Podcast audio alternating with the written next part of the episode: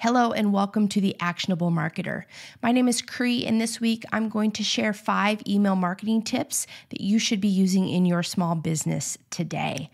So, before I get into those five tips, uh, I just want to share that email marketing is alive and well. People are still sharing their email addresses both on websites, um, using certain social media workflows, they're sharing in networking situations, and you as a business owner should be collecting that contact information so that you can speak to people who want to hear from you. They want to know what's going on. If you're sending out emails and they've shared their contact information with you, then why aren't you using it? Right. So I speak to a lot of new clients, new potential clients, and I'm surprised by the amount of small businesses that don't have an email list, number one, or they have one and they're not using it. So, with all of that said, let's hop into the five tips that uh, you should be using today. Uh, the first one is to adopt the mindset that an email list is a business asset. It's something that you own. Someone has shared that information with you out of goodwill, and it's yours to own and keep. It's just like the website you own or the domain name that you own or your you know your building or your products whatever it is that you own as a business add your email list to those items because um, it's important it adds value to your business, it adds value to your marketing initiatives, and all of the above. So, if you don't have one, start one now. Find an email platform that you can use right away, and you can just uh, do a Google search on email platforms, and a lot of them will uh, be free until you reach a thousand subscribers. So, you can kind of get your feet wet, get to know what those what the marketing platform feels like and uh, then once you are comfortable and you're collecting that contact information, then uh, you're off to the races. You have everything in one place and you can communicate with everyone on that contact list whenever you want. So uh, that leads me to tip number two actively grow your list.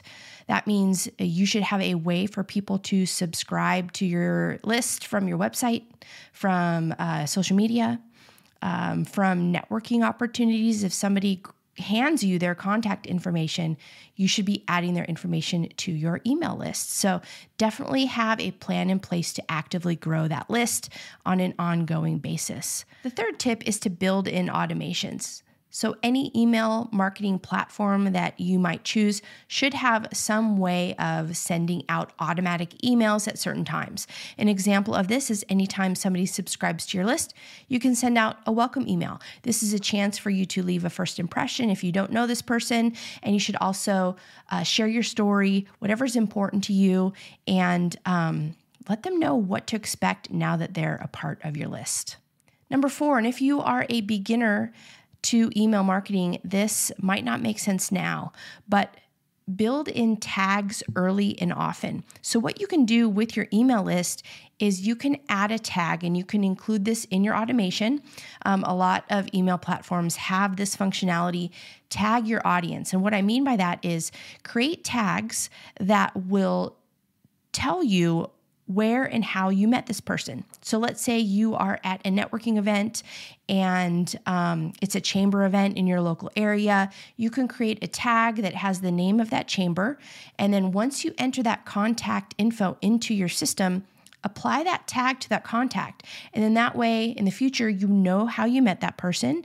And also, what you can do in most email marketing platforms is you can send emails out based on tags. So that means that if you only want to communicate with everybody that you may have met at that um, chamber mixer or event, then you can just send an email out to those people only. So uh, learn how to use tags early and use them often. That leads me to tip number five. And speaking of doing something often, once you have an email list, whether it's two people or 20,000 people, talk to that audience often. They've given you their contact information for a reason. It's because they want to hear from you, they want to know what's going on. Leave the decision up to the subscriber whether or not they want to remain on their list. If for some reason they're no longer interested, they will unsubscribe, and that's okay people are going to come and go.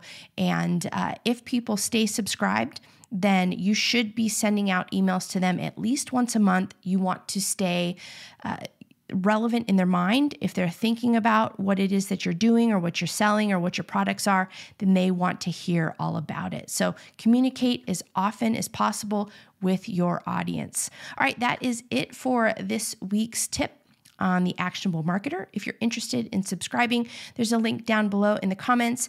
And if you have any questions or comments to leave, leave those below as well. Don't forget to subscribe before leaving, and I'll see you next week's tip.